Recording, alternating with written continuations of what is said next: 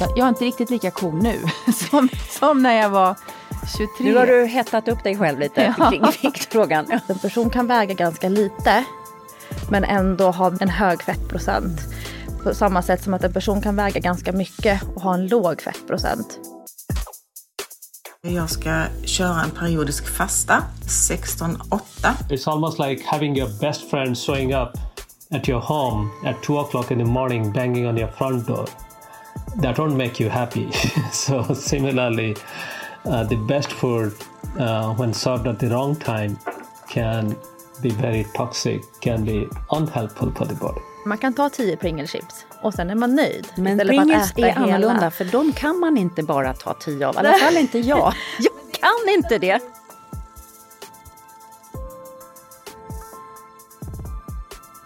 Trött, stressad, nerkörd ska livet behöva vara så. Här i hälsorevolutionen så stödjer vi dig att hitta din bästa hälsoresa framåt. Till djupare hälsa, mer glow, lugn och livskraft. Jag heter Maria Borelius, är biolog och vetenskapsjournalist. Och jag heter Karina Lundstedt och är förläggare och producent. Och idag zoomar vi in vikten, som ju både är en väldigt privat fråga som kan kännas jobbig att prata om, men också en av de riktigt stora hälsofrågorna. Speciellt just nu. Det visar sig att 90 procent av alla döda i covid-19 världen över har dött i de länder som har mest övervikt i procent. Medan i länder där övervikten är mycket låg, som till exempel Vietnam, Japan, Singapore, är dödligheten i covid också mycket låg.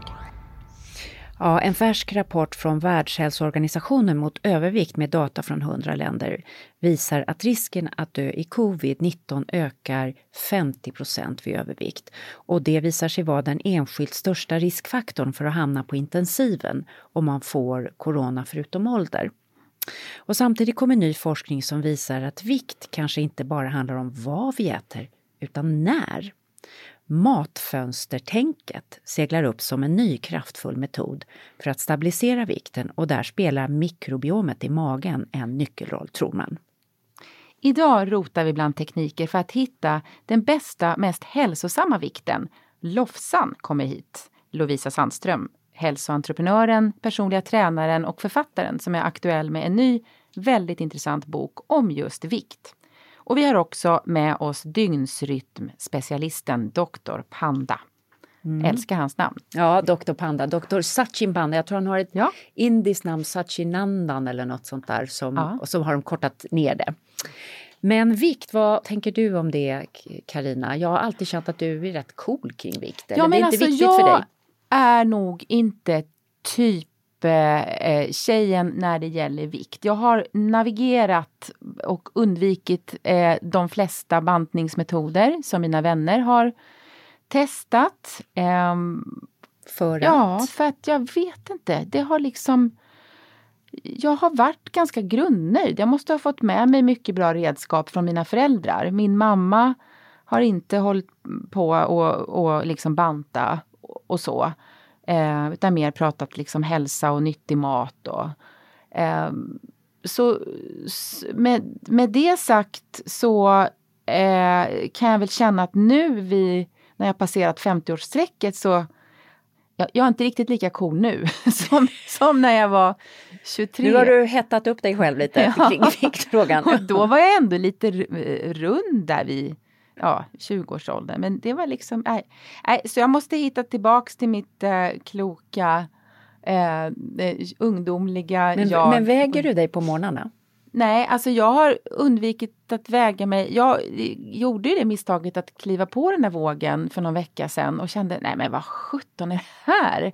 Och så bara puttade jag in vågen långt under diskmaskinen, eller vad heter tvättmaskinen, för att slippa se den. Nej, så att, nej, jag gillar inte att ställa mig på vågen. Men då, då tyckte jag, eh, jag vet att du har snackat om någon sån här specialvåg. Ja, alltså. Som- det låter jag, mer höll på, jag, höll på, jag höll ju jättemycket på med vikt när jag var yngre. Ja. Sen när jag blev mamma, sen dess har jag egentligen aldrig vägt mig. Nej. Eh, och eh, inte varit så viktintresserad. Eh, men det är ju då en tysk specialvåg. Mm. Som, eh, ja man får vikten men framförallt får du allting annat som Ja. är rätt intressant. Och det började jag använda när jag började träna för jag tyckte det var kul att se hur min muskelvikt Mm. gick. Eh, från fnutt Mm. till ganska bra är det nu. Och det har jag tyckt varit väldigt kul. Nej men en sån kan jag tänka mig köpa för det Ja, blir för ett det mer holistiskt ja, det- perspektiv på det. precis. det. Det tilltalar mig. Ja, så det är en, en tysk, tyvärr kom produktbeskrivningen på tyska. Så att man får plocka fram Jag är gloslexikon. faktiskt ganska bra på tyska. Du är ganska får, bra på tyska. Du får ta, du får ta hit den. Ja, ja gång. så kan Ja. vi lösa det. Men jag tycker det här är så intressant därför att em, hela det här området har ju genomgått en revolution. Mm. Liksom om man tänker när vi var jordbrukande så jobbade alla väldigt hårt. Bara titta några generationer tillbaka i allas våra familjer så jobbade folk så hårt med sina kroppar. Och fick gå överallt eller rida eller cykla eh, och använda kroppen. Och det fanns liksom, jag tänker min farfar, de åt gröt till middagen. Han var uppvuxen i ett prosthem. Och sill och potatis till lunch varje dag, liksom år ut och år in. Och vi har ju möjlighet till alla möjliga andra grejer. Och det här har ju gått liksom, så kom hela den här explosionen av övervikt. Man la allting på fettet. Man trodde att fett på magen beror på fett i kosten. Eh, och glömde bort kolhydraterna och så blev kolhydraterna fiender och så började folk skära bort dem. Eh, och nu har vi gått till ytterligare ett tänk som handlar om mikrobiom. Nu börjar man spekulera i att övervikt är en inflammationssjukdom. Vi ser att de här inflammationsmarkörerna ökar. Man, vi har börjat titta på matfönster. och ju. Ja, det är väldigt spännande. Och just när det gäller matfönster så är det ju så att vi har testpanel varje vecka. Ja. Idag ska vi gå till Helsingborg och där har vi med oss Maria Servas. Och hon har känt lite grann eh, under coronatiden att eh, det har varit lite problem med vikten. Hon jobbar på en ekonomiavdelning på ett livsmedelsföretag och vill nu känna sig lite lättare och hon ska faktiskt pröva på att ändra sitt matfönster.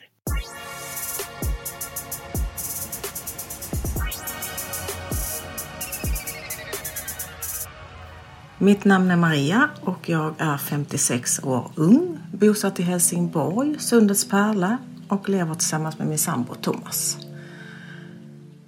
Året som har varit har ju varit en utmaning för oss alla och för min del har det varit att inte riktigt komma i fas med min mat och min träning vilket har gjort att eh, jag har dragit på mig några kilo extra. Utmaningen jag ska vara med i är att Eh, jag ska köra en periodisk fasta, eh, 16-8. Eh, där jag har ett ätfönster mellan 12 på dagen och 8 på kvällen. Och under resterande tid ska jag alltså inte äta någonting. Det ska bli spännande. Ja, det där var alltså Maria Servas. Vi får se hur det går för henne.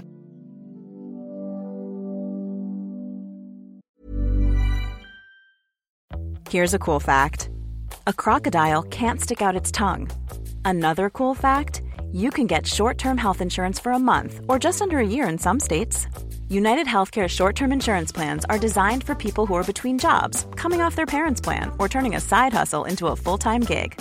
Underwritten by Golden Rule Insurance Company, they offer flexible, budget friendly coverage with access to a nationwide network of doctors and hospitals. Get more cool facts about United Healthcare short term plans at uh1.com. Ever catch yourself eating the same flavorless dinner three days in a row? Dreaming of something better? Well, HelloFresh is your guilt free dream come true, baby. It's me, Gigi Palmer. Let's wake up those taste buds with hot, juicy pecan crusted chicken or garlic butter shrimp scampi. Mm. Hello Fresh. Stop dreaming of all the delicious possibilities and dig in at HelloFresh.com.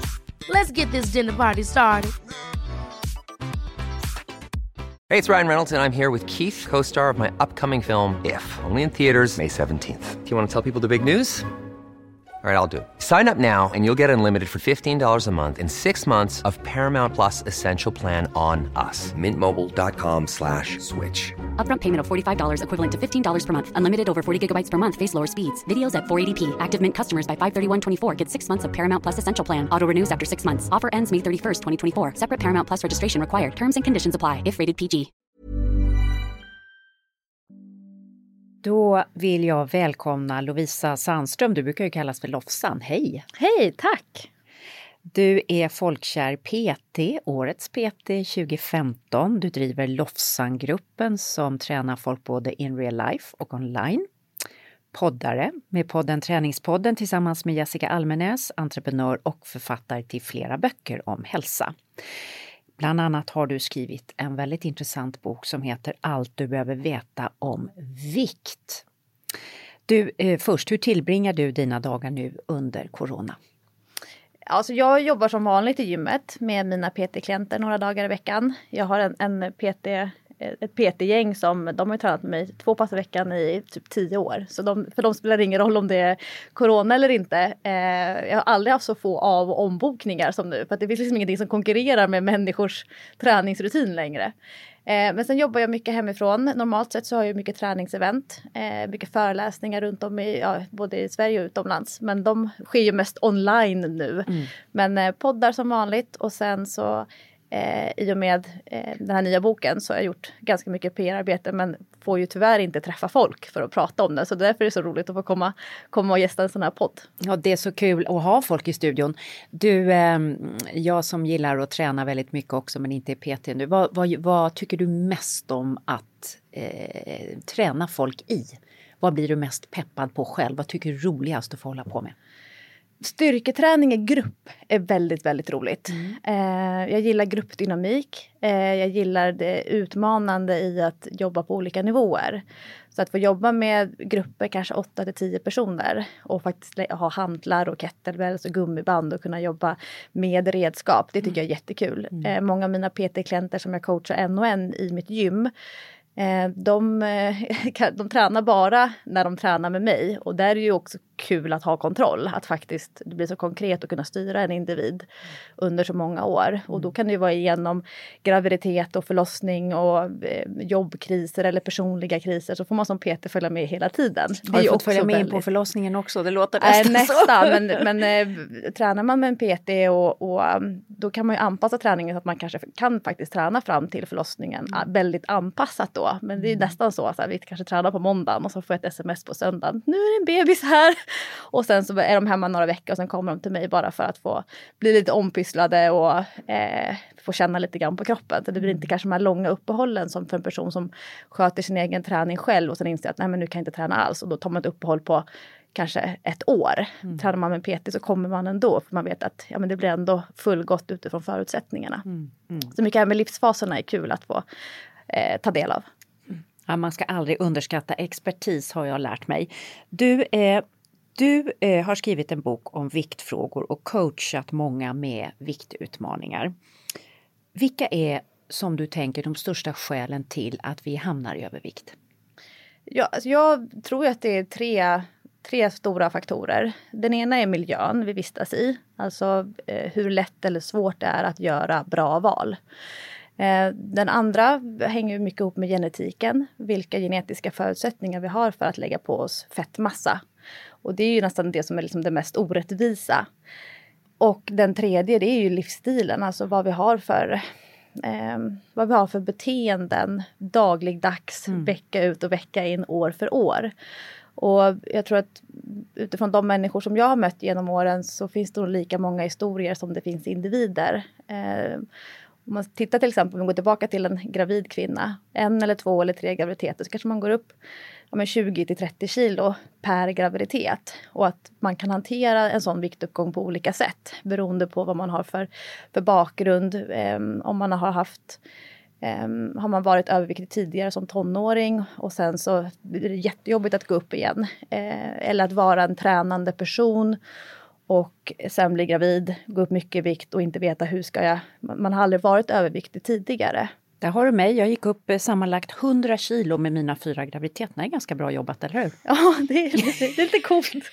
Ja, jag fick det... rulla in mig på förlossning kan jag säga. Det var liksom som en ballong. Men det, jag hade tur, jag kunde gå ner och det är inte så för alla. Så vi ska prata lite grann om, om det idag. Men du har i titeln till din bok, där pratar du just om gener, känslor och beteenden. Och du tar upp just ordet känslor. Varför då?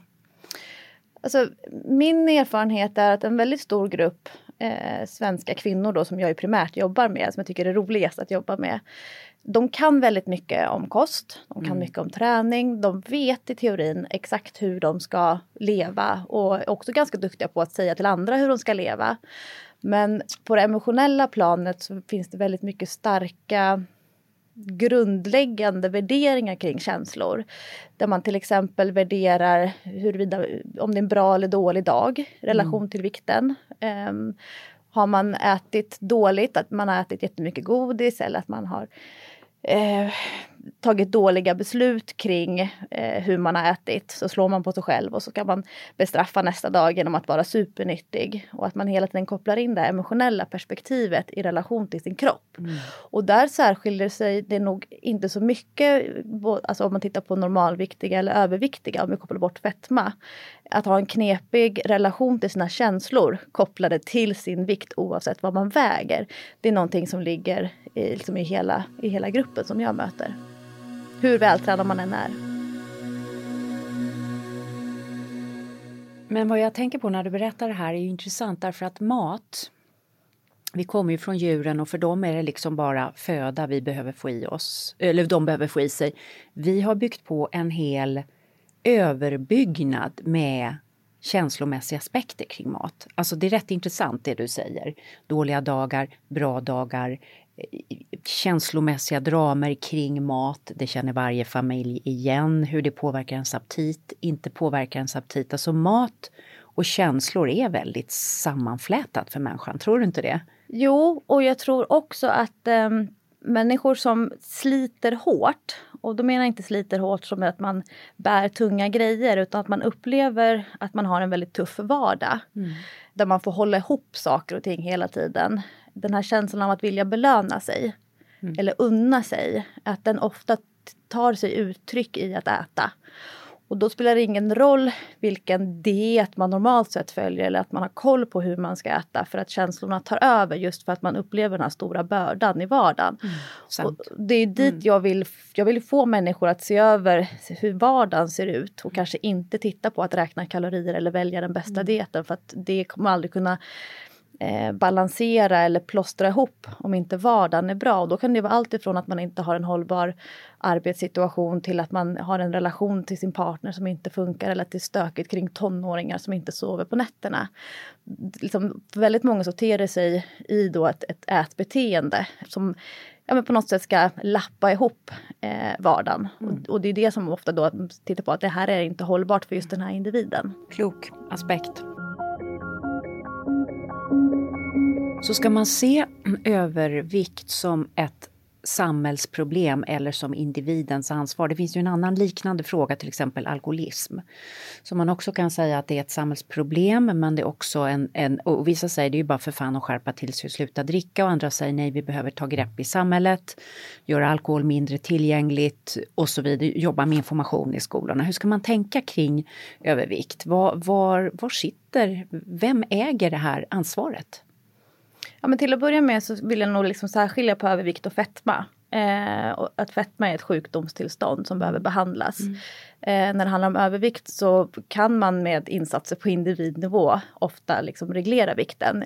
Framförallt i ett kortsiktigt perspektiv. Sen vet vi att det är svårt att hålla vikten, normalvikt på längre håll. Men jag är ju väldigt intresserad av infrastrukturen. Alltså hur får vi människor att röra på sig mer? Inte att träna mer, utan mm. att röra på sig mer. Och jag tänker mycket på hur, ja, hur människor tar sig till och från arbetet till exempel, normalt sett. Eh, hur vuxna, för de särskiljer också den barn, vuxna målgruppen och barnmålgruppen. Hur tar barnen sig till och från sina träningspass? Skjutsar föräldrarna med bil? Ehm, så jag är ju väldigt intresserad av hur miljön ser ut som individerna vistas i. Och mm. vistas tillräckligt många individer i den miljön, då blir det en stor grupp. Mm. Och då kan vi faktiskt se att det spelar roll vilken miljö eh, man är i. Framförallt utifrån men, hur mycket rörelse får vi på individnivå för varje person. Mm. Och då kommer ju än en gång miljö in. Men hur ser det ut i en mataffär? Eh, vad är det för val vi gör när vi går in i en mataffär? Vad uppmuntras vi att handla? Ja, det är vad, ju helt vad uppenbart. Vad är billigt? Vad är dyrt? ja. eh, hur ser förpackningarna ut? Sådana saker är jag jätteintresserad av. Mm. Framförallt för att det på sikt eh, gör att människor förflyttar sina gränser för vad som är normalt och rimligt. Det ska Ehm, vara lättare att göra bra val och lite svårare att göra val som skadar hälsan. Det är så du tänker? Det är jättesvårt för en person att förändra sitt beteende om den vistas i samma miljö. Det är Mm. därför det, det är alltid smart att passa på att ändra sitt beteende när man till exempel flyttar eller byter arbetsplats. Ja, men det var ett bra tips. Att man liksom, då Klokt. Mm. har man ändå en, en ny miljö att förhålla sig till. Och mm, om man tittar till exempel under 2020 nu bakåt i tiden när, med hemarbete och människors förändrade rörelsemönster i och med covid-19 då är det ju många som vittnar om att de helt enkelt rör på sig mindre för att de jobbar hemifrån. Eller för att man är i en arbetsmiljö där man tvärtom jobbar hur mycket som helst och inte har tid att röra på sig utanför arbetet. Så jag är nog inte jätteintresserad av träningsdosen när det handlar om övervikt utan snarare hur rörelsekontot ser ut. Det totala rörelsekontot, ja. Ja. dygn för dygn. Många tror ju att man kan köpa sig loss med att träning är lösning för övervikt. Men det vet vi, det funkar i princip inte för någon. Du, eh, hur mycket ska man väga? Är det sådär liksom att man har en idealvikt? Det finns ju de som forskare som tror det och där är det liksom ganska svårt att gå ner från den och eh, det är å andra sidan något svårare att gå upp från den. Det är en slags stabil vikt där kroppen trivs att vara. Vad tror du om det? Vad har du sett? En happy weight så att säga, en lyckovikt. Ja, alltså min erfarenhet är att det är mycket lättare att lägga på sig vikt än att gå ner i vikt. Eh, och om vi tar exemplet med viktuppgång under graviditet till exempel så är det ju jättelätt för många att utan att göra någonting gå ner till sin gamla vikt som man har haft tidigare. Medan det för andra är jättesvårt att lämna den högre vikten. När det handlar om om kroppssammansättning och jag är ju mer intresserad av kroppssammansättning än vad en person väger. Det är mycket svårare att mäta kroppssammansättningen än att ställa någon på en våg. Jag möter ju många kvinnor som inte eh, som inte väger sig och inte vill heller säga vad de väger. Man vill inte fylla i det ett formulär till exempel om man ska börja med PT online. Och det du behöver man inte göra. kroppssammansättning? Ska du bara berätta vad det betyder så att man, om Ja. man inte har hört det uttrycket förut? Eh, relationen, är, en- alltså relationen mellan hur mycket fettfri vikt man har, då är det både skelett och organ och hud och muskler. Och sen kontra då fettvikten. Vilket innebär att en person kan väga ganska lite men ändå ha mycket fett. En hög fettprocent. På samma sätt som att en person kan väga ganska mycket och ha en låg fettprocent. Och du vet att i Brasilien, måste jag bara flika in där, så här halsbrytande Mm. association. Det kallar man för en falsa magra, en falsk mager person. Och Mm. det är alltså någon som ser väldigt smal ut men som är så här lite god att ta i och lite rund att ta i och det är ett skönhetsideal där. Men det menar du att Jag kallar vara... dem för pommes frites. pommes frites. De är okej. feta men smala. Feta men smala. Ja.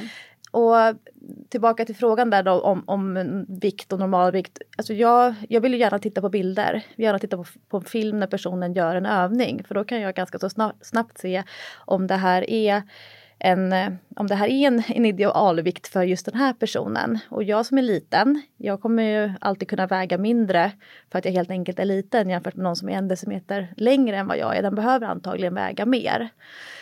Så att jag är ju inte så intresserad av hur mycket en person väger om jag inte vet hur lång den är. Och då kommer ju BMI in som är faktiskt mer relevant än att bara titta på vikten. Men det säger å andra sidan inte hur mycket muskler man har och hur mycket fett det är man har. därför den här okulära besiktningen som jag gärna vill göra, den räcker väldigt, väldigt långt. Sen Ehm. finns det ju på många gym nu för tiden den här typen av mer utvecklade vågar och jag har köpt en Special Tyskenvågen Mm. eh, som jag kan ställa mig på och då bluttar den runt eh, och så får jag reda på vad jag har eh, BMI men sen får jag reda på fetthalt och, och, och muskelprocent och jag får också reda på vattenprocent. Mm. Den där vattenprocenten har jag riktigt, eh, det är en tysk guide till det hela och min tyska är inte tillräckligt bra. Nej. Jag har inte fattat varför jag måste veta den här vattengrejen. Eh, den, den berättar för dig till exempel, alltså, om du till exempel har tränat, eh, då lagrar du in kolhydrater i musklerna. Och för varje gram kolhydrat som du lagrar in så får du också med lite vätska. Fyra, fyra gram, ja, ja just det. Ja. Och också under, eh, under en eh, ägglossningscykel så har du också som kvinna mer tendens att lagra vätska. Och det är därför många människor, eller många kvinnor tror att de har gått upp i vikt, i fettvikt. Men de har helt enkelt gått upp två kilo på vågen. Men det är för att de har mer, mer vätska. Och det är också sen som släpper ofta då i och med menstruationen. Så att för en del kvinnor kan det ju ja, men växla kanske 3-4 kilo under en månad. Men att det framförallt då är vätska. Men det är ju, förklarar ju också varför många av de här strikta dieterna när man inte äter några kolhydrater. Då förlorar man också den vätskan som ligger lagrade med kolhydraterna i kroppen. Och då går man ner ganska så snabbt eftersom vi har mycket vatten i kroppen. Eh, när jag var ung, för länge sedan, eh, och var workoutinstruktör, då hade vi eh, en, en av workoutinstruktörerna, hon var sjuksköterska. Jag vet inte ens om man får berätta sånt här i en podd, men nu gör jag det i alla fall för det är länge sedan och ingen vet vad hon heter. Och eh, vi tränade och vi skulle ut på helgerna och då hade hon alltid med sig hårdvaluta från sin sjukvårdsavdelning, Furex vattendrivande. Det checkade vi. Men det här är ju jättelänge sedan. Och var, varför? För att bli smala och snygga genom att så att säga bara kissa ut stora mängder vatten. Ja, Förstår du hur sjukt det var? ja. Alltså jag... eh, Men, men, men Jag har alltså, en annan sån det där här historia. är mycket länge sedan. Ja. Alltså, Men det sitter fortfarande kvar i det. Alltså, jag kan ju bli lite provocerad av eh, gym som har eh, vanliga vågar i omklädningsrummet. Och på ett av de här fancy pansy gym, gymmen här i stan så har de det. Eh, och eh, en ganska så smal tjej som jag ser ställer sig på vågen innan ett högintensivt träningspass som vi skulle gå på båda två. Och så kör hon och jag ser att hon tar i som tusan och sen så ser jag omklädningsrummet att hon ställer sig på vågen igen. ja, men där har du det här eh, samma. Ja, hon har väl antagligen hon har svettats ut ganska mycket och då kanske hon gått ner ett kilo på vågen. Men jag, jag blir ju lite bekymrad över sådana Nej, men det grejer. här men är ju, jag ser ju med det är också den där plus minus en bajskorv som också skulle kunna justera lite grann på Ja. vikten. Precis, precis. Alltså det, det här visar ju på något sätt att det här blir en fixering, eller hur? Ja. Ja. Och man mäter sig själv med, vi, vi mätte ju oss själva via de glasögonen så att säga. Eh, att om vi vägde lite mindre, även om det då var Furex utdrivet vatten som Ja. låg bakom, spelar ingen roll, utan man bara kände sig nöjd med sig själv. Mm. Det här är ju förfärligt och ingen som lyssnar på det här får göra samma grej. Det var ett big mistake, jag vill bara säga det. Big mistake.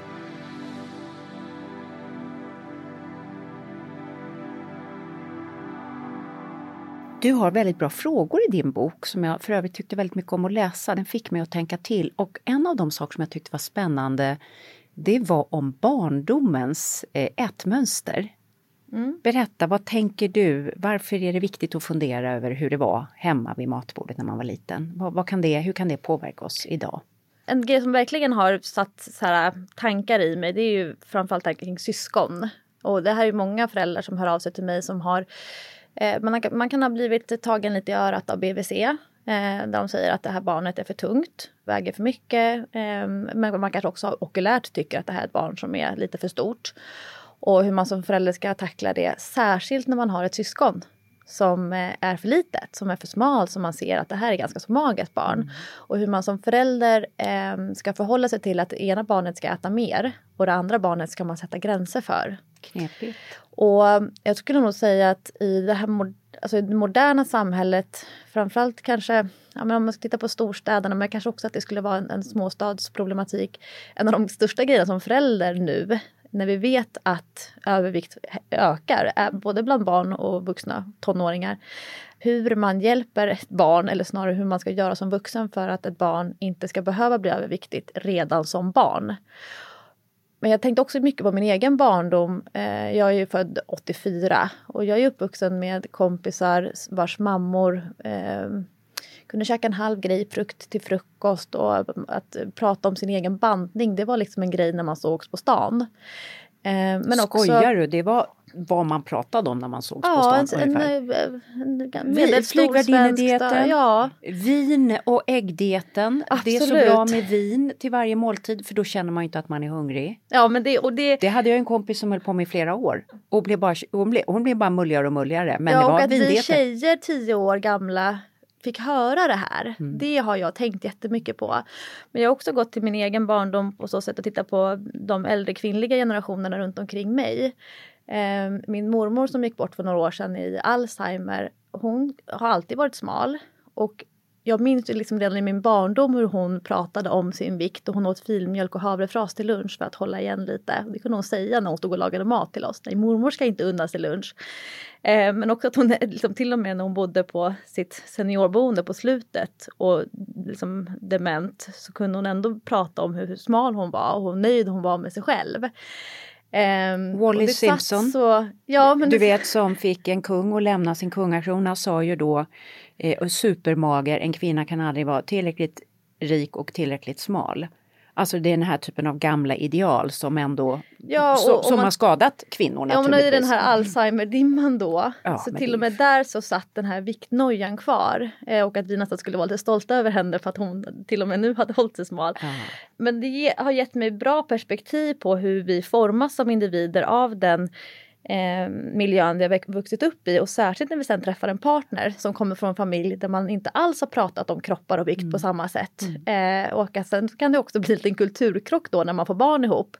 Och eh, kvinnan i min generation då inte vill göra samma misstag som man själv har vuxit upp med. Att man mm. inte vill vara den föräldern som pratar om mat som nyttigt och onyttigt till exempel. Det har jag aldrig gjort med mina barn och ändå så hör jag dem prata om vad som är nyttigt och onyttigt. Mm, mm. Jag brukar försöka använda andra begrepp, till exempel att någonting är bra för kroppen. Det här kan man aldrig äta för mycket av. Mm. Eh, det här är mm. mycket om det här kring grönsaker och färger på grönsaker och variation av grönsaker. Men inte det här nyttigt och onyttigt stämpeln mm. som faktiskt kan, kan bli ganska så tufft eh, utan att det på något sätt behöver vara en ätstörning. Men mm. att man inte behöver skambelägga livsmedel för barn. Du, eh, eh, vilka vanor, om man kämpar då med övervikt och det, det är väldigt korrekt det du säger, det är ju en väldigt stor skala. Fetma är en egen problematik, väldigt hög fetma. Men om man har en vikt som man själv inte trivs med, om vi säger så. Då.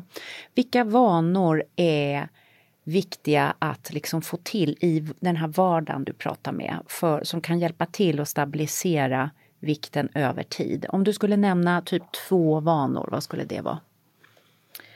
Um, sömnen. Mm. Att se över, både kvalitetssäkra sin sömn och att få upp volymen på sin sömn. Mm. Särskilt i den målgruppen som jag jobbar med.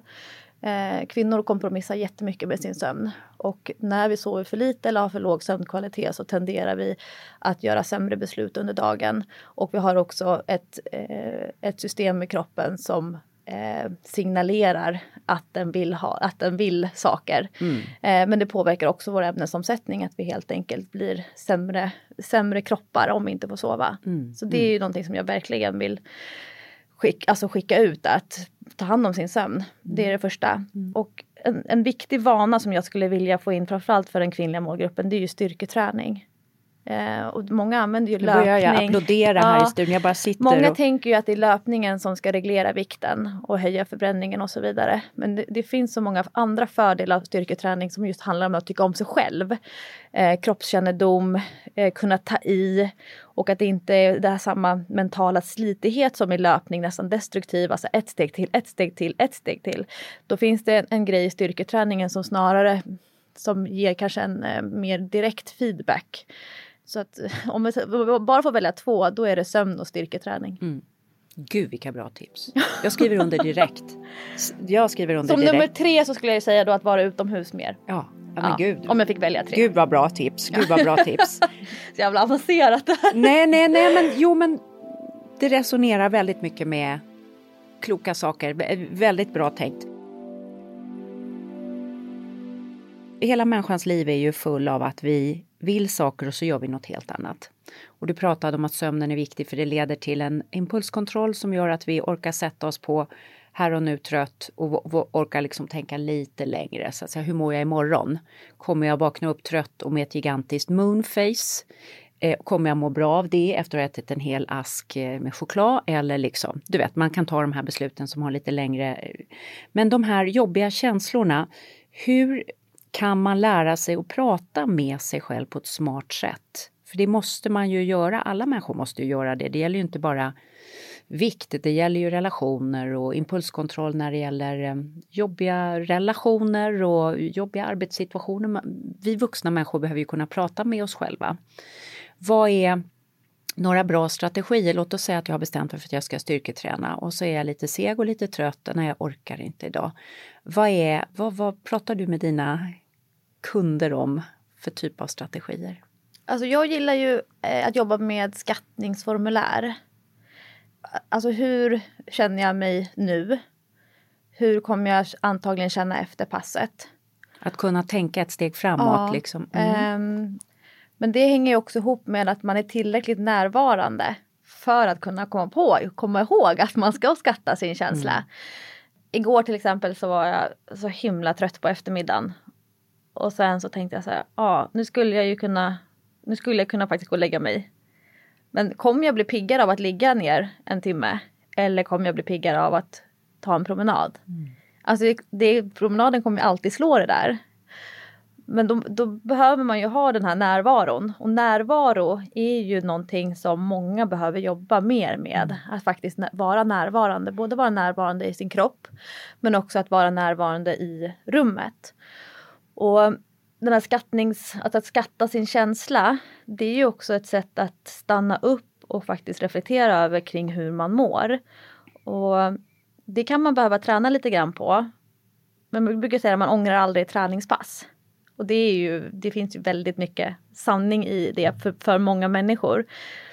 Men jag tänker också, det kom en studie på det här för några år sedan som jag fastnade vid som handlade om den här kicken av träning.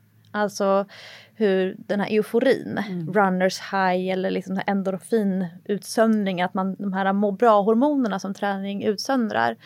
Och där det visar sig att det antagligen är så att människor som är överviktiga eller snarare då har ganska så mycket fettmassa inte får samma kick som en person som redan är vältränad eller som har liksom lite fett på kroppen. Och det är ju så orättvist. Mm. För att människor som redan tycker om att träna, de behöver egentligen inte få den där kicken varje gång. Kan inte den kicken delas ut på någon annan? Mm. Men apropå just då, hur är min känsla efteråt?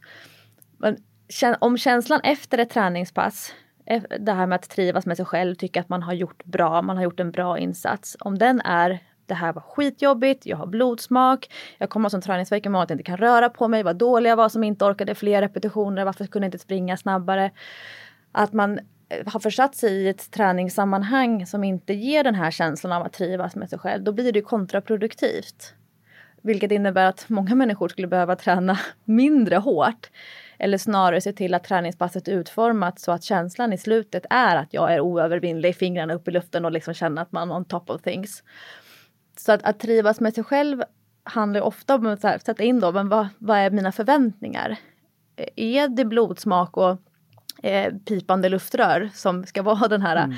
trivas med sig själv. Ja, för de allra flesta om man inte ska, är på skid-VM eller någonting så är ju inte det att trivas med sig själv. Sånt tänker jag jättemycket på. Och jag tänker också när du berättar det här att när vi börjar fundera över den här tidslinjen, hur kommer jag må om en halvtimme, en timme, så sätter vi igång planeringscentrum i hjärnan och då är mm. vi ju i vår visdom. Då är vi ju i i vår yttre hjärnbark. Och då har vi liksom pratat med vårt inre känslocentrum som ju är den här som vill ligga på soffan och dra en rulle med Pringles och kolla på The Crown liksom istället. Alltså vi har, vi har lugnat vår inre schimpans som man brukar kalla det. Ja, men nu, för nu har du pratat både om den här chokladasken och mm. den här Pringles-rullen och det är ju någonting som är så återkommande i mitt coachjobb. Eh, det här med att man, att man måste äta hela. Det är ju, jag skulle säga att det är det vanligaste inte alls en konflikt, men en väldigt vanlig problematik. Det där med att sluta, att man kan ta en kaka och så kan mm. det vara jättegott och sen är man nöjd. Mm. Till skillnad från att äta hela kakförpackningen. Eller man kan ta tio Pringles-chips och sen är man nöjd. Men Pringles är annorlunda hela... för de kan man inte bara ta tio av. I alla fall inte jag. jag Men det är intressant att du nu två, två sådana exempel. För ja. det där är ju det där är mitt vardagligaste coachproblem eh, att hjälpa klienter med. Det där med att nöja sig med, för, för det, det många människor hamnar i det är att de sätter upp ett förbud att de får inte ens öppna kakförpackningen eller chokladkakan. Mm, svart och vitt liksom. Ja, och sen så blir det svinjobbigt att stå emot. Och, och sen så misslyckas man ju alltid och då blir det ju jättejobbigt igen. Alltså det är ju mycket det här med att en, än en gång, hur vilka känslor kopplar vi till? Många mm. upplever de misslyckande av att ha ätit hela den där Pringles-rullen. Mm. Och då kanske man inte heller har närvaro medan man sitter och äter ett helt Pringles-rör. Då Precis. har man nog inte närvaro. Mm. Man är i skammen redan på något sätt eller skuldkänslor. Mm. Sen tror jag att matindustrin är väldigt fiffig på mm. att eh, hitta just när det gäller Pringles, nu kommer vi bli stämda av dem, eh, den här perfekta blandningen av sött och fett och salt som är, får i alla fall, just dem har jag väldigt svårt att sluta äta. Så jag, jag, för mig är det lättare att ta noll. Det är lättare med andra chips. Nej, men liksom, och jag vet, jag har träffat några av de här matindustrikemisterna. De vet precis vad de gör för att få igång oss. Det är ju hela deras, så det ska man ha lite respekt för vad man har i andra ändan också. Ja, alltså jag, dillchips med dilldipp är ju min grej. Det och det är aldrig så gott att äta chips med dipp som när man är hungrig före maten. Mm. Och det är just det, det, det är lättare antagligen att äta lite för mycket innan maten än efter maten. Vi ser ändå nu med covid-19, det har kommit en ganska ny intressant rapport från World Obesity Federation, heter alltså Världsöverviktsfederationen, med en väldigt eh, stark varning. Nio av tio dödsfall i covid har skett i världen där övervikten är hög. Det här är en studie som är gjord på 100 länder på de 2,5 miljoner dödsfallen. Och, eh, Övervikten ökar risken att dö i covid med 50 procent. är den enskilt största riskfaktorn för att råka illa ut efter ålder. Och då blir ju frågan, är vikt vår största folkhälsofråga egentligen? Alltså kanske utifrån covid-19. Men eh, om man tittar på det stora perspektivet då är ju jag mer bekymrad över stress. Eftersom det får oss det kan skapa övervikt. Så att den målgruppen som jag jobbar med, där är det inte det, skulle jag nog säga att det finns alltså undervikt eller normalvikt eller övervikt kanske inte är problemet eller det som är faktorn utan det är livsstilen och eh, vilken, alltså vad man lever under för påfrestningar. Så det kan ju vara kärn, det kan ju vara liksom vad är, vad är symptom och, och ja. Mm. Men det här med att människor har kass livsstil. Att människor kan göra allt. De behöver inte välja, de behöver inte välja bort. De kan vara överallt eller försöka åtminstone vara överallt, vara duktiga överallt, säga ja till allt. Eh, leverera, prestera, kontrollera, projektleda. Men ändå aldrig känna att de duger. Det är ju mm. min väldigt vanliga erfarenhet kring de som jag träffar. Och sen för vissa så leder det till en viktuppgång mm. någon gång under livet. Så tänker jag. Men då, då går jag ju liksom, då smalnar jag av det till, min, en lite mindre bubbla. Men det är klart att övervikt beror ofta, inte alltid, till, på livsstilen. Och mm. då blir ju det såklart ett problem. Och kopplar till en massa sjukdomar och också psykiskt välmående. Mm. Så det finns ju i Storbritannien där jag bor, tänker regeringen sätta igång en stor antiöverviktskampanj. Där är den ännu större än i Sverige. Men även i Sverige ser man ju till exempel på barn att övervikten har ökat och nu när många barn har suttit hemma, det är svårt att få ut barn. Jag pratade just på lunchen här med en kvinna som hade en liten pommes frites-dotter som du skulle kalla det. eh, svår att få ut och motionera. Många tjejer idag vill ju bara motionera om de har viktproblem. Inte, om man är naturligt smal så liksom finns det inget värde i det. Så det här är ju en, en, en sak som ändå berör folkdjupet mm. på många sätt, den här frågan. Du, om man har någon närstående med viktproblem och det liksom kliar i fingrarna på en att hjälpa till. Hur är man en bra syster, mamma, far, kompis? Vad, vad ska man göra? Till att börja med tycker jag, tycker jag att man inte oombett ska ge råd. Däremot så ska man inkludera. Vilket innebär att många som, som har övervikt eller fetma och som inte heller har en motionsrutin eller en träningsrutin, för jag vill gärna särskilja motion och träning. Eh, man kanske också har väldigt lite eh, rörelsekonto totalt sett och man kanske har ett, ett ätbeteende som inte man är jättenöjd med. De känner sig nog väldigt ofta exkluderade. Att man, dels kan man inte identifiera sig som en sån som tränar eller som är ute och promenerar. Men man känner heller inte att man kan ta plats i ett träningssammanhang. Men att bli medbjuden och inkluderad, det tror jag är jättesmart. Nu ska sticka och träna på tisdag, bodypump, klockan sju. Vill du följa med? Är det så du tänker? Ja, och kanske till och med säga att det skulle betyda jättemycket att få träna tillsammans med dig. Och eh, jag tror att man kan till och med vara så att man skickar en packlista. det här behöver man ta med oss. man behöver vara tio minuter innan. För att ofta så finns, är det, när det gäller träning så är det förenat med ganska mycket oro. Hur man beter sig, manners. Mm. Eh, vilken plats man ska ta i gruppträningssalen. Jag minns för jättemånga år sedan var på ett, ett sånt här trendigt gym och så skulle gå på spinning och så visade det sig att jag hade satt mig på en stammiscykel. Alltså jag fick... Du fick bara här dödsblickar. Ja, på riktigt ja. så blev jag ombedd att flytta på mig. Jag förstår. Så mycket av så här med hur man beter sig på ett gym eller i ett gruppträningssammanhang. Eh, sånt kan man faktiskt behöva, behöva hjälp med. Men att, att bli inkluderad och mm. medbjuden, mm. det är precis så vi säger till våra barn. Mm. Om man vet att det är någon som, som har det lite knepigt, och, alltså någon mm. utanför sitt eget barn. Eh, alltså bara att, att bjuda med räcker ju väldigt, mm. väldigt långt. Fin eh, idé. Men det här med att mm. inte oombett ge råd, det är ju, för den, ofta så vet man ju om att man mm. behöver göra en förändring. Det är inte det som är, man behöver inte berätta att utan snarare underlätta huret. Mm. Mm.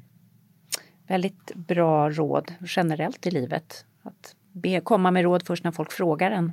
Är... Ja, inte bara in real life, också på internet. Ja, precis, precis.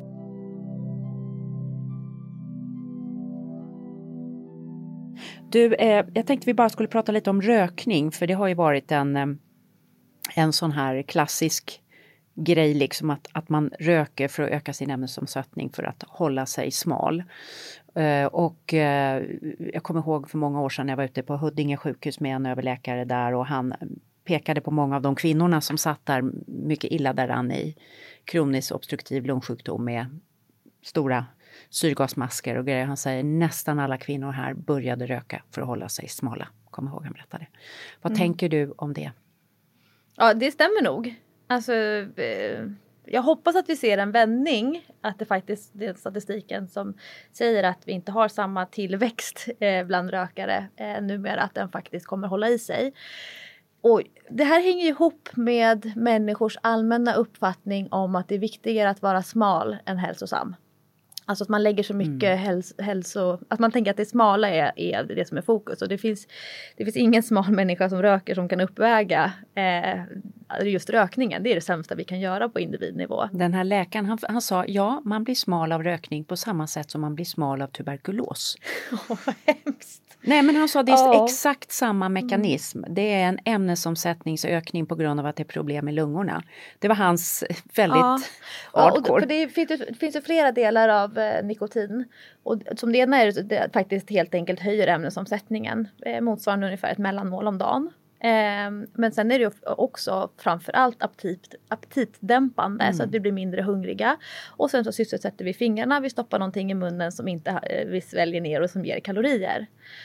Och um, den, alltså jag kan ju träffa tjejer som faktiskt tränar regelbundet eh, och som jag känner att de luktar rök.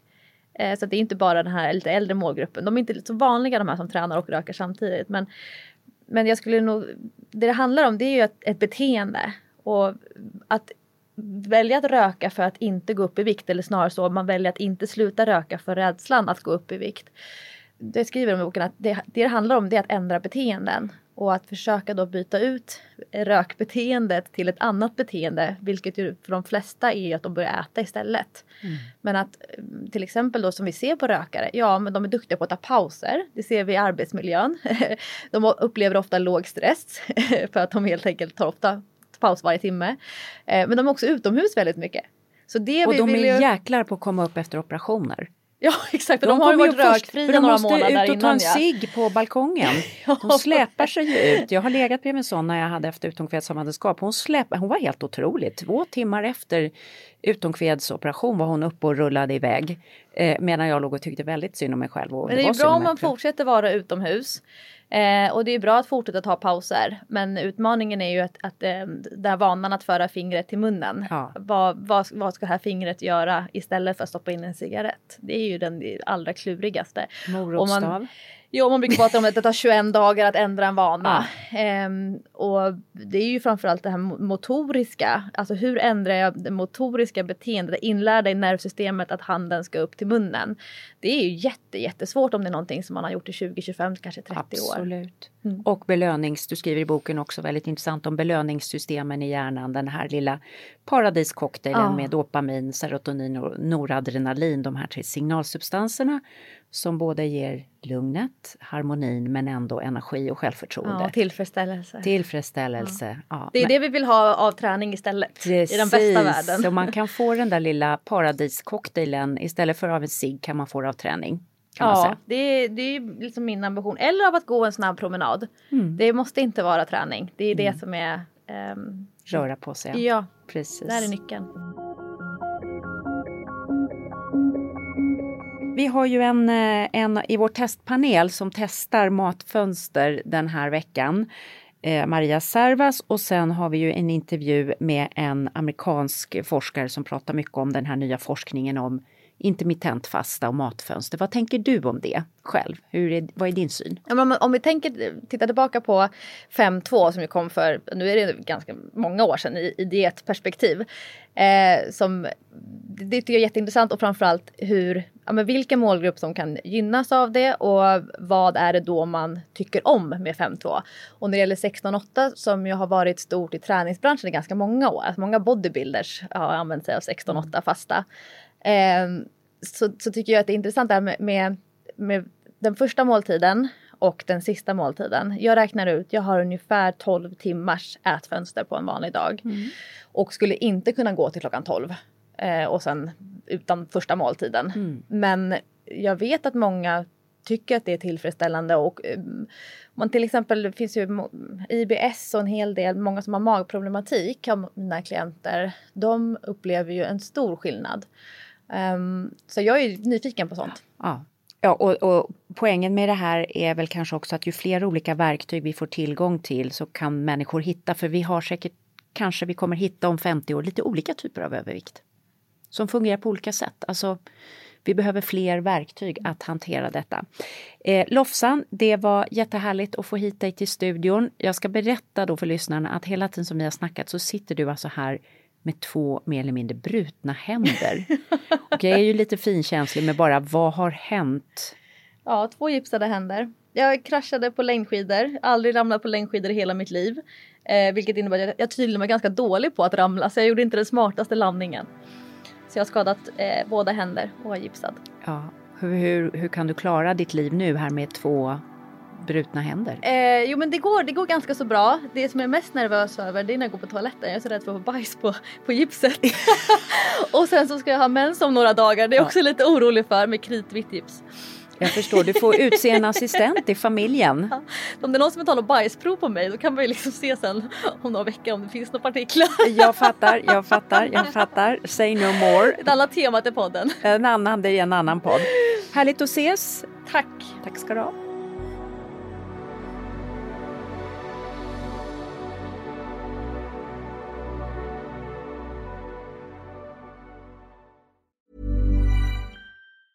If you thought the only way to get a more defined jawline with natural looking results was through surgery, think again. Juvederm Volux XC is a non surgical injectable gel filler that improves moderate to severe loss of jawline definition and can help you achieve natural looking results with little downtime. Even better, this improved definition lasts up to one year with optimal treatment. No maintenance required. Improve jawline definition for a smooth, sculpted look with Juvederm Volux XC. For important safety information and to find a licensed specialist, visit juvederm.com. That's J U V E D E R M.com. Not for people with severe allergic reactions, allergies to lidocaine, or the proteins used in Juvederm. Common side effects include injection site redness, swelling, pain, tenderness, firmness, lumps, bumps, bruising, discoloration, or itching. There's a risk of unintentional injection into a blood vessel, which can cause vision abnormalities, blindness, stroke, temporary scabs, or scarring. Talk to a licensed specialist to find out if it's right for you. Ever catch yourself eating the same flavorless dinner three days in a row? Dreaming of something better? Well, HelloFresh is your guilt-free dream come true, baby. It's me, Gigi Palmer. Let's wake up those taste buds with hot, juicy pecan-crusted chicken or garlic butter shrimp scampi. Mm. Hello Fresh. Stop dreaming of all the delicious possibilities and dig in at HelloFresh.com. Let's get this dinner party started. A lot can happen in the next three years. Like a chatbot may be your new best friend. But what won't change? Needing health insurance. United Healthcare Tri Term Medical Plans are available for these changing times. Underwritten by Golden Rule Insurance Company, they offer budget-friendly, flexible coverage for people who are in between jobs or missed open enrollment. The plans last nearly three years in some states, with access to a nationwide network of doctors and hospitals. So for whatever tomorrow brings, United Healthcare Tri-Term Medical Plans may be for you. Learn more at uh1.com. Ja, nu är Maria igång med sitt matfönster, men hur går det? Kan hon hålla hungern i schack?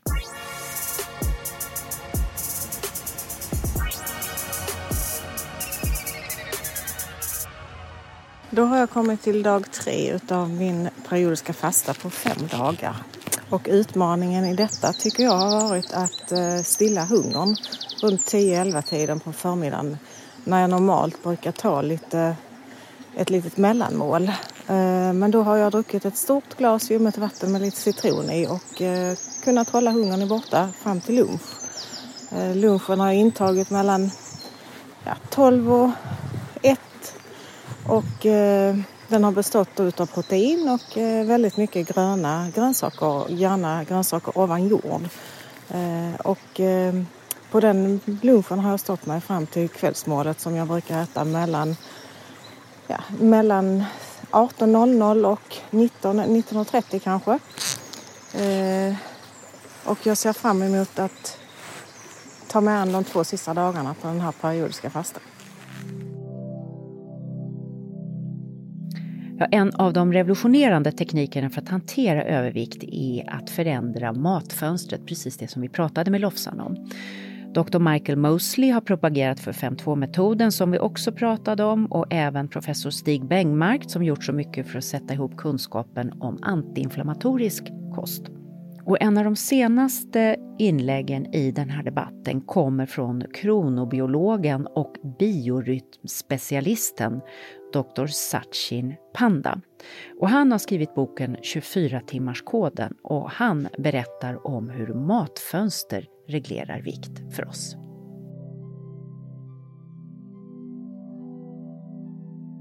So, uh, Professor Panda, most welcome to Health Revolution. Happy to be on your show. You did a groundbreaking study 2015 studying when people actually ate during the 24 hours. What did you find? Yeah, so um, when we think about eating, um, it's not only solid food; it can be liquid food, and uh, you know, every time we eat or drink something, even a handful of nuts or a bite of cookie, that uh, has to be digested right away. So if we consider all of this, any eating event, excluding water and and excluding any drink that doesn't have any calorie, what we find is as long as our, our eyes are open, our mouth is open. so that means within an hour of waking up, nearly 80% of people eat or drink something that has calories. And within two hours before going to bed, nearly 50% of people eat or drink something that has calories. Mm. And why that is uh, important to know is although we, I may eat something at six o'clock in the evening, and that might be my last meal, my digestive system takes up to five hours to digest that food. So that means it's not getting to rest for up to five hours. So that means only at 11 o'clock at night, my digestive, my stomach may get to rest. Mm. And s- since every day our body has to rest for at least few hours, and in this case, suppose say we take the same rule of thumb, what is needed for brain, eight hours of downtime, then uh, only next day morning around seven o'clock, my stomach will be ready to waking up from its sleep to digest some food. So that means we should maintain at least 12 hours of no eating mm. to let our stomach do its job and then go to sleep, reset, rejuvenate, and wake up. Yeah. So, what we found is nearly 50% of people eat for 15 hours or longer. Mm. So, that means a lot of people are not giving their stomach, their body enough sleep, enough rest to have a healthy circadian mm. clock. Mm. And this is, this is, of course, very new in man's history that we can be sort of basically eating around the clock. Our our ancestors couldn't because there wasn't food to that extent, and of course, uh, natural, uh, you know, hunter and gatherers would never do that. So you have then been one of the pioneers of the restricted eating, the, the food window concept. You put a lot of people through a study with quite overweight people, BMI over 25, and you had them shorten their food windows to maximum of 10 hours. What happened? Yeah, so uh, these people didn't have any disease, uh, so they didn't have any strong reason why they should be doing it. So we thought, let's see whether they can do it. And after a couple of weeks, all of them got used to it. They chose a slightly different window, but uh, all of them could sustain that 10 hour sitting window for 16 weeks, for four months. And after four months, when they came back, uh, we are surprised to see that they actually lost a modest amount of body weight. They were not obese, they were just overweight. So they lost nearly 3% of their body weight. And then we let them go for the next uh, one year. Uh, after one year, there was no contact with them. We didn't tell them that they had to practice this.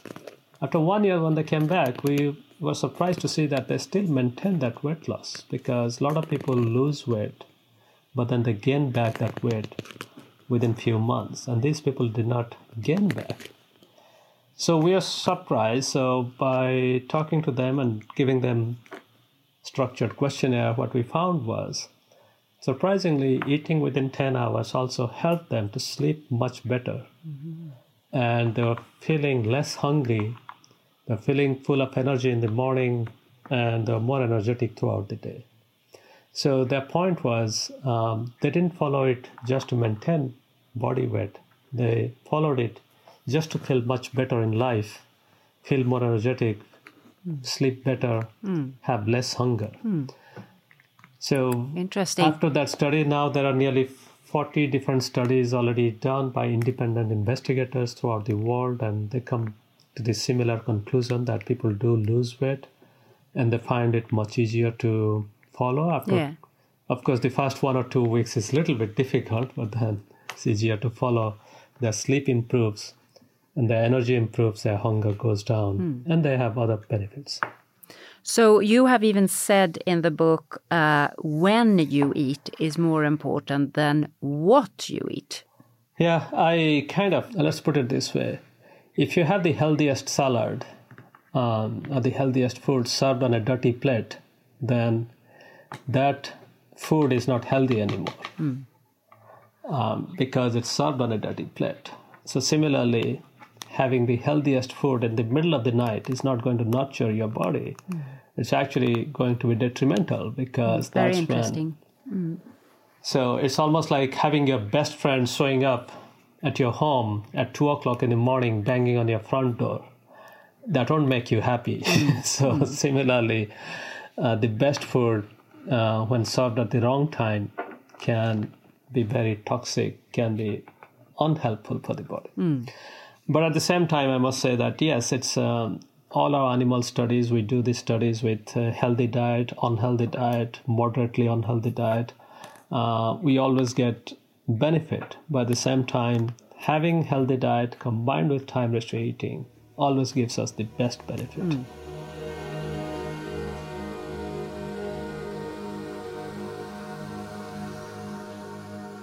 With this belief, what do you think about the concept of a calorie? Because that has been like the holy grail of dieting. Is it the only truth? No, we are learning that that's not the only truth.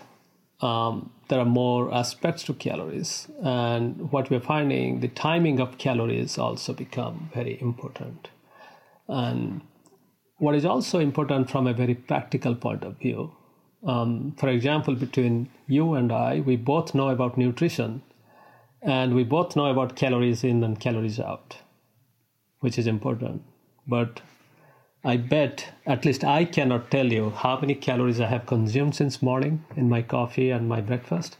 And I cannot tell you how many calories I have spent so far by walking around or staying awake. So that means, yes, it's a very nice scientific principle and there is truth to it. But when it comes to practice, what matters more or what we can measure more easily is when we ate something mm. and when we stopped eating something. Mm. Mm. So it becomes more practical mm. on a daily basis for anyone to practice timing of calories uh, in a more practical way, prudent way, and in a healthy way mm. than counting calories. So, what is the connection now between the gut microbiome and intermittent fasting or food windows? Yeah, so, um, you know, just like um, we have to eat, our gut microbes also have to eat. So, that means when we eat, uh, our semi digested food or food for the gut microbiome. So, now you imagine that if we are eating only for, say, 10 hours and fasting for 14 hours, then the gut microbes also have a rhythm in getting food and not getting food. And some microbes will flourish in that environment and some will perish.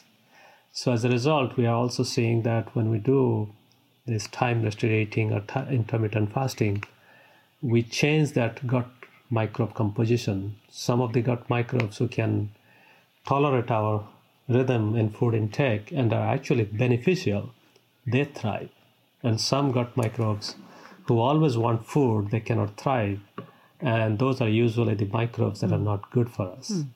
So we change our gut microbes just like by doing time restricting as if we ate some probiotic and went through some expensive hmm. probiotic mm. therapy um, without paying for it. Yeah, you are you are doping uh, the gut microbiome race in your stomach in favor of the good guys you could say, by, yes. by the intermittent yeah. fasting. Yes. So we just want to wish you good luck with your research and thank you for being on the podcast. Have a wonderful day. Ja, det var Dr. Sachin Panda om intermittent fasta. Mycket intressant, men frågan är hur bryter man den då? Det kan kännas lite hardcore att bryta en 16 timmars fasta med en helt vanlig lunch, kanske med stekt fläsk och löksås. Ett bra tänk kan vara att bryta med en smoothie. Och idag ska vi göra en smoothie på kakao som har fina hälsokopplingar.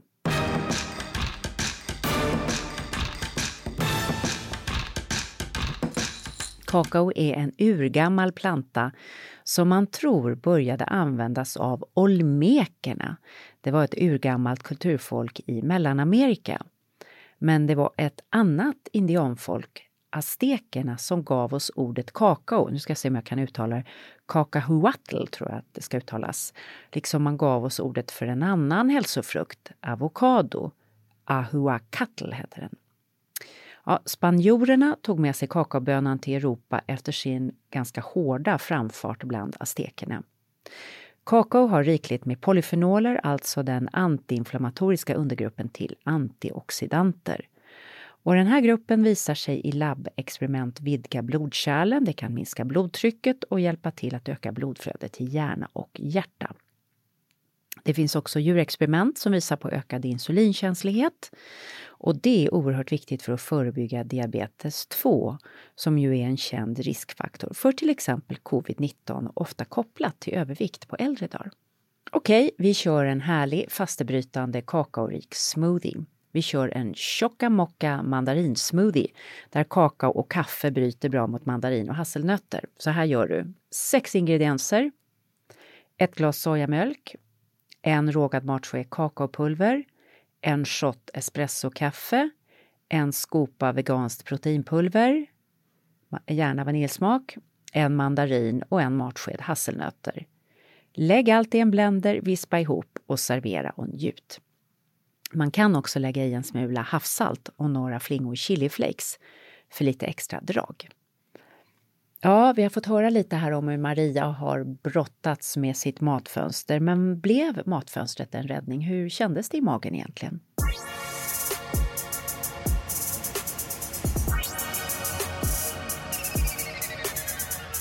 Då har jag avslutat mina fem dagar med periodisk fasta. Och det känns väldigt bra känns skönt både i kroppen och i själen faktiskt att få in lite nya rutiner. Eh, och eh, min mage är inte så svullen och eh, bubblig som den har varit tidigare. Så detta är definitivt någonting som jag kommer fortsätta att göra framöver.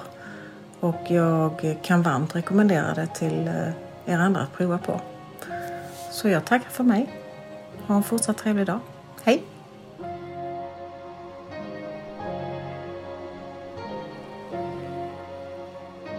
Ja, Karina, vad tänker du nu? Vi har fått höra på Lofsan, vi har fått höra på Dr. Panda, Maria, det verkar ha varit ett lyckat experiment för henne, Ja, eller hur? verkligen. Just det här att magen blir, blir lugnare. Ja, väldigt Eh, skönt. Ja, det är inte bara att man kanske får kontroll på vikten utan att man mår bättre på så många sätt. Ja, men att vikten kanske är en barometer, tänker jag, på hur Ja. mikrobiomet i magen Ja. mår. Så att allt det här hänger samman. Det är liksom inte att vikt är är här borta och här i ett annat fönster. Det här som Nej. Lofsan sa, det viktigaste man kan göra är sömnen. Mm, jättebra. Jätte, jättebra tänk. Men det som jag också tänker på utifrån Dr. Panda här, lite så mysigt Dr. Panda, det är ju att det är ganska enkel teknik det här med matfönster. Därför att sätta sig vid varje måltid och göra de här valen, visst. Men jag tror vi haft Ulrika Davidsson med oss tidigare och hon pratade om fasta, en av våra första avsnitt. Att det är så enkelt att bara säga, nej men jag hoppar över frukost eller middag eller vad man nu vill ha för att dra ner på matfönstret. Man kan ju också ta bort middagen istället eller äta middag vid fem och börja äta vid, vid nio på morgonen. Eh, det är ett ganska enkelt sätt och så bestämma sig för att jag tar en kopp kaffe med lite en aning sojamjölk eller någonting och lite alltså bara någon liten grej så här på morgonen. Det, det, det kräver inte så mycket viljekraft tänker jag, eller? Nej, men jag håller ju också på lite med 16-8 nu. Jag, Du gör det? Och tycker att jag mår väldigt bra av det. Eh, Ja. Jag gör det inte varje dag, men kanske tre dagar i veckan Ja. ungefär. Ja. Ehm, och jag känner ju att det, det är så viktigt när man pratar om vikt att försöka eh, jobba för att inte prata för mycket om liksom några kilon hit eller dit. För, att det, för kvinnor blir det så lätt en fixering. Mm. li- Liksom, att man, Det kan bli för män också. Jag tror Ja. att det där har ju börjat komma bland män så att också. det här som Lofsan bland annat säger, liksom att herregud, det beror ju på var man befinner sig i cykeln, eh, i månaden. Eh, har man eh, jättemycket vätska i kroppen eller inte? Då ska man inte ta Furix, notera. det har vi notera. lärt oss också. ja. Nej, men så att det gäller ju att eh, tänka hälsa, helhet. Ja. Men där såklart vikten, som du säger, är en barometer. Och eh, att försöka hitta sånt som är mycket bättre vägar än sådana här kortsiktiga dieter. Och då tycker jag att hela den här fastetrenden är väldigt spännande. Men sen är ju inte den för alla. Ingenting Nej. är för alla. Nej, man måste hitta, och det finns olika fasta tekniker måste man komma Ja. ihåg också. Och vissa passar bättre med de ena och vissa med de Ja. andra. Men sen tycker jag kanske också en sak som vi inte har pratat om här, men det är ju också skillnad på fett som sitter kring rumpa och lår och fett som sitter kring buken. Det är en väldigt stor skillnad Mm. Ja, i hälsoeffekter I vad som är farligt. Vad liksom är skadligt Ja. hälsomässigt och, och det här att ha vad man kallar päronkropp då eller Mm. liksom rumpa, lår. Det är inte alls skadligt på samma sätt som att ha en, en väldigt stor mage. Mm. Så mm, man får tänka på det också. Det handlar ju om välmående. Och, där, och det kring ska- buken, jag Mm. tror mycket sitter, alltså det är intressant det som Maria Sarva säger, hon, hon beskriver den här känslan med lite lugnare mage. Ja. Och jag tror den här magkänslan är väldigt viktig för många Det är kring väl ett jättebra ledord Ja. när det gäller hälsa överhuvudtaget som du ofta återkommer till. Att liksom lyssna på sin mage, lägga handen på, på magen. magen. Ja. prata med två Ja. kilo i- mikrobiom där Mm. inne och säga hur, hur är det nu? Är det lugnt där inne eller är det oroligt? Ja. Och, eh, men eh, jag eh, tar med mig från det här att jag har börjat slappa till mig lite med matfönster. Jag tror jag ska liksom hitta en rytm för det här. Jag har lite svårt att tänka vardagar, helger för det, är- man Mm. har ju lite olika krav på sig då. Mm. Men jag ska, jag ska ta ett omtag Mm. På hela min matfönstersituation. Ja, För ja, ja. det är intressant nu forskningen som kommer. Det är, vi har ju ganska svart på vitt att det hjälper till. Mm. Och det är inte för att jag vill bli smal, för jag har inget, inget specifikt mål om det, men just välmåendet. eh, Mm. Ja. Och sen 80-20 som alltid. Ja. Är så himla bra som en grund ju. ja, men Och- man måste också känna sig själv och sina triggergrejer Mm, mm. och veta att vissa grejer kan jag inte äta utan att det bara flyger iväg. Mm. Eh, och det är inte på grund av viktfrågor som inte jag vill det, utan därför att jag vill inte ha i mig den mängden jättedåliga chips. Nej. Men bra chips då? Det är en helt annan finns, grej. ja. Rotfruktschips. Ja, jag gör mina egna grönkålschips. Det är Mm. jättegott. Och jag gillar så lite krispiga grejer, lite feta grejer. Så Mm. att ja, man kan hitta andra, andra metoder. Men eh, ja, har du några tankar om vikt du som lyssnar? Välkommen och hör av dig till oss. Du får jättegärna mejla till oss på halsorevolutionen podcast gmail.com. Hej då! Hej då, vi hörs snart igen.